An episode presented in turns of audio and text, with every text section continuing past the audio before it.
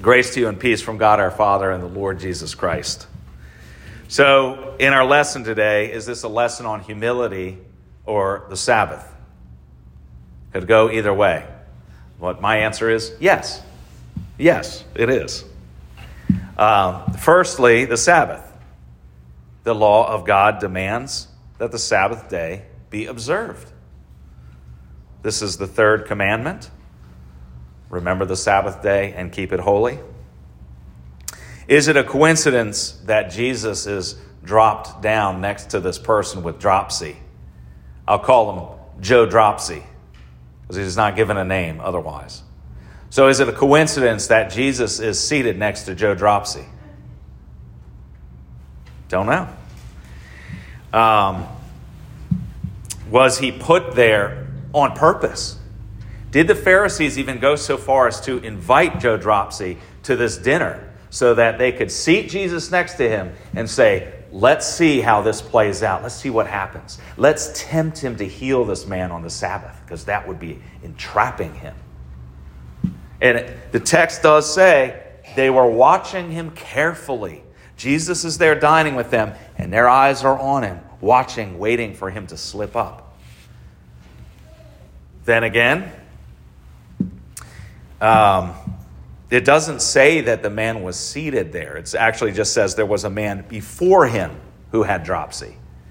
And you have to recognize that in, in this context, in a, on, on the Sabbath day, the Jews would have a Seder meal, a dinner, basically dinner time meal, and that for a Pharisee, the Seder meal would be a sort of semi public event so actually, people from their community could come in and just observe and sort of be on the periphery. It, this could have been someone like that. He might not have even been invited, he might have just shown up and, and been there.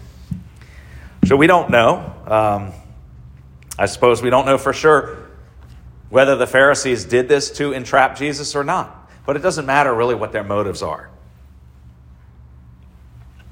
What matters is that in the presence of this sick man, Jesus will do what Jesus does, which is to heal and to teach. Is it lawful to heal on the Sabbath or not? That's the question Jesus puts to them. Is it lawful to heal? Here, obviously, standing before me as a man with a malady that is evident to all because you could see it on him. Is it lawful to heal on the Sabbath? The Pharisees already uh, in Jesus' ministry have been bested by him, so they're probably not real anxious to answer. And they don't. You notice in the text, they don't give him a reply. They won't say, no, it's not lawful.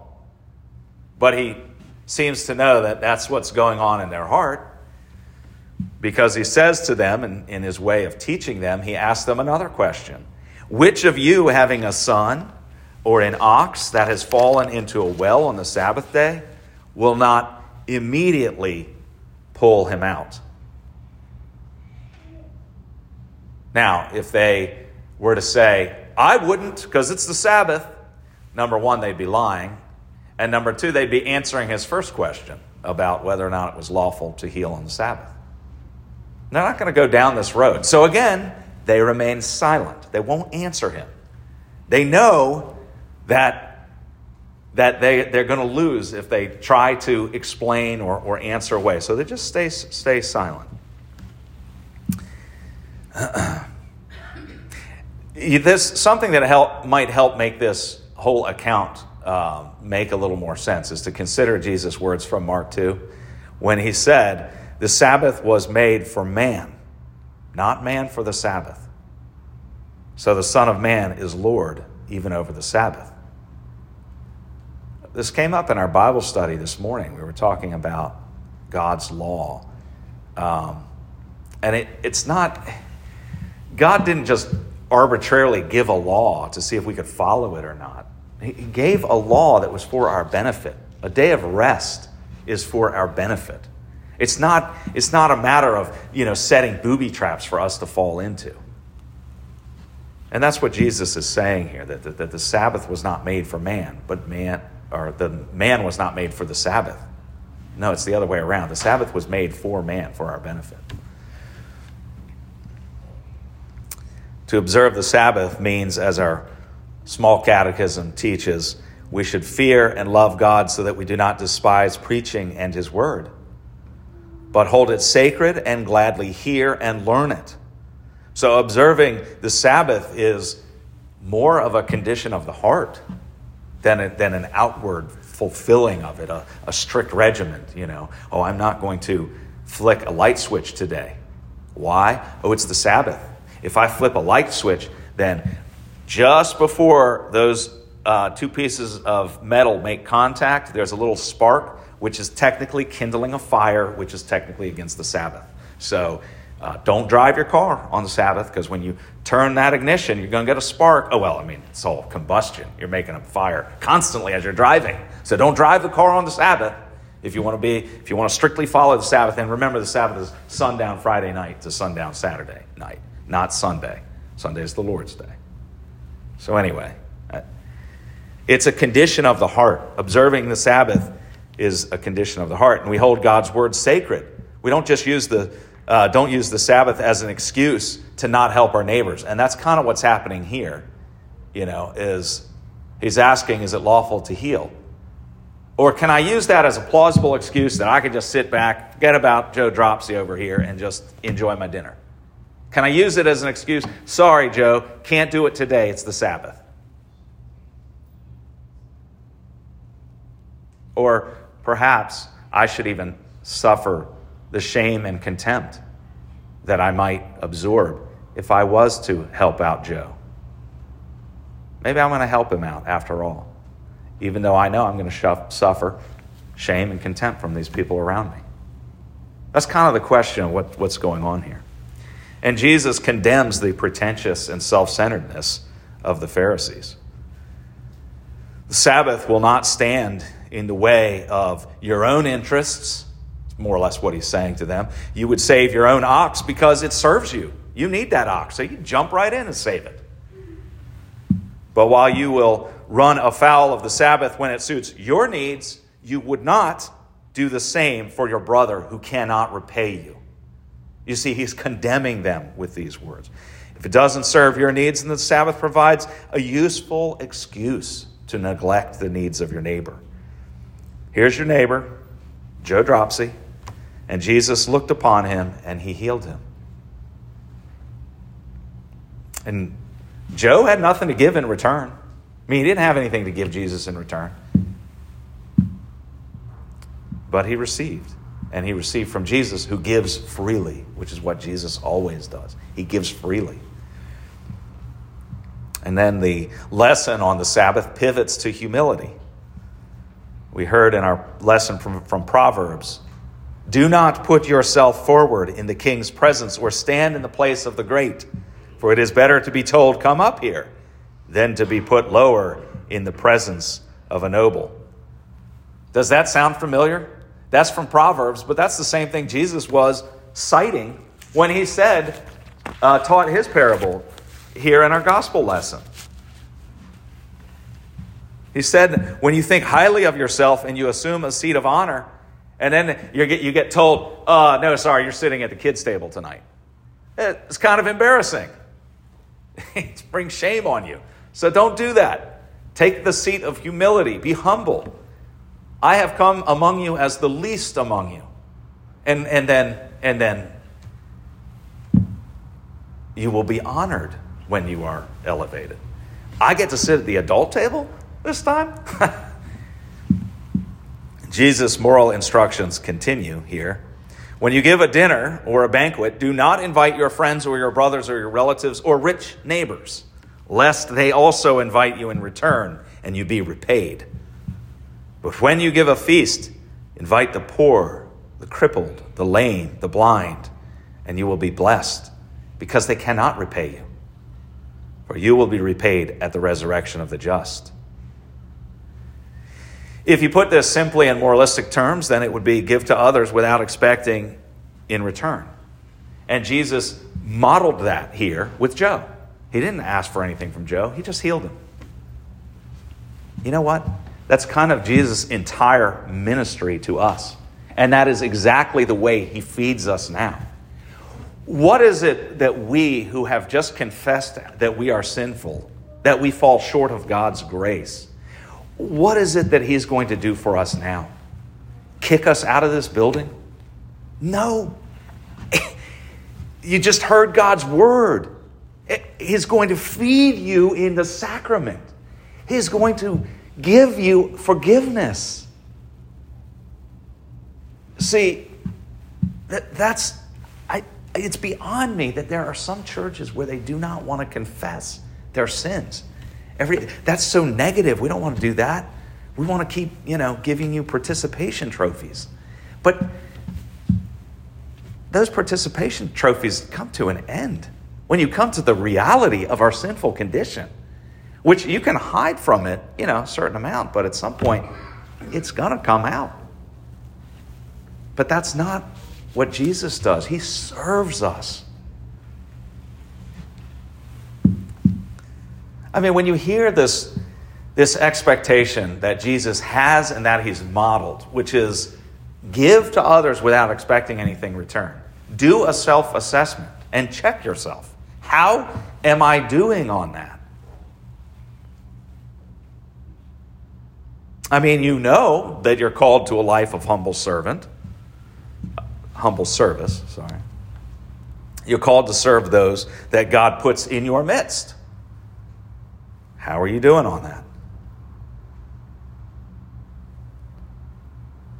In Matthew 25, we see a uh, we see a glimpse into the future, into the future day of judgment, in which Jesus will say, "Truly I say to you, as you did it to one of the least of these my brothers, you did it to me." remember that that's that's people who are being invited into his kingdom who are saying, I don't remember ever serving you, Jesus. And he's saying, Yeah, you, you did it for the least of my brothers, therefore you did it for me. So put Jesus' face on the people that are around you, okay?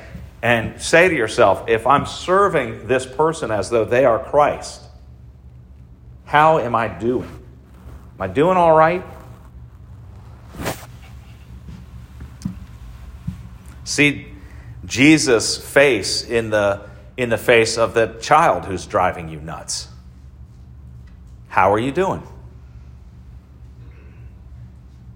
How about that obnoxious neighbor?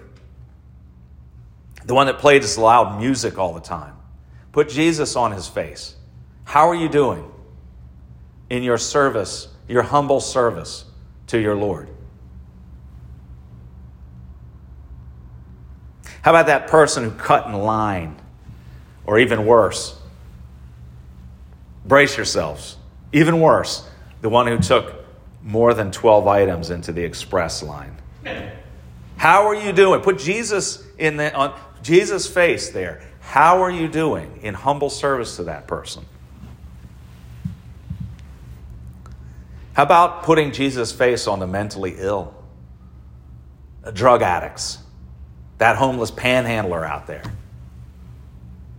prison inmates, foreigners. How are you doing? I mean, you can put Jesus' face on every neighbor that you have. Neighbors are just the people that are around you. And then ask yourself, how am I doing? If you think that you're doing all that you can, well, I applaud you and go ahead and step in line with the Pharisees because they also thought that. They thought that they were doing everything just right. On the other hand, if you examine yourself in your actions over the past week or month or year, and you come to the conclusion that you're not quite not quite living up to God's standard, or maybe you're very far short of God's standard, then You've come to the right place. Come and receive Christ's mercy. Think about that abominable publican, you know, the tax collector, the one who stood uh, before the temple. He wouldn't even get close to the temple, he stood at a distance and he wouldn't even look up to heaven because he was so ashamed. No, he looked down And all he could say is, God, be merciful to me, a sinner. And Jesus said, That's the man who left that day righteous. Because it is the contrite heart. I have no doubt that, that we can be motivated to, to do good things, to be patient, to love our neighbors genuinely to follow Christ's example, even loving people when, it, when they put us down, even loving in a way that's self, sac, that is sacrificial, even lo- loving in a way where we're showing love towards someone that can't repay us for anything. I know that we can do that by God's help. But the message that Jesus is giving here is that it is the heart, it's the condition of your heart. If you draw near to Him in repentance and say, Have mercy on me, a sinner then you will be lifted high. You will be given the seat of honor. And it's not because of your good works, it's because of Christ's love for you and what Christ has done for you. Jesus died for your sins. In Christ, we have the Sabbath rest. I mean, we have a perpetual Sabbath rest with Him. I mean, this is why we don't see Saul work Friday night to Saturday night. You know, we, we have an eternal Sabbath rest that we are presently enjoying in Christ. But we do come on Sunday morning. We do open his word and read that because that's what this day is for, is for receiving God's word. Jesus took the lowest seat, not just at this dinner, but he took the worst position you could take. That's the shame and the dishonor of the cross. That's the seat he took. Oh, Jesus, God incarnate, what seat will you take? I will take the seat of dishonor, of contempt, of scorn. I will be stricken, smitten, and afflicted. The chastisement that should be upon you will be upon me. That's the seat I will take. That's what Jesus Christ said and did. That is what he's teaching here, is that he will take that seat. Remember that his face is set toward Jerusalem. That's more than geography. It's, that's more than a geographic statement. It doesn't, doesn't just mean he's on I 95 headed to Washington, D.C. No, no, no. That's, that's not the point. It means his his mind is now set. He, his mission is now set to go to the cross and to die on the cross. And that is where Jesus is headed for your sins, for my sins. He has taken upon himself all of your sins, and he has washed you clean in your baptism. You're baptized, you are washed clean. Cling to that promise, hold on to that promise. Consequently, Jesus Christ has been raised by God, ascended to heaven, sits at the right hand, is the mediator now for us. And Jesus now lives to make intercession for you. So if you ask now for mercy, hear the good news. In Christ, you are forgiven. The peace of God, which passes all understanding, keep your hearts and minds in Christ Jesus.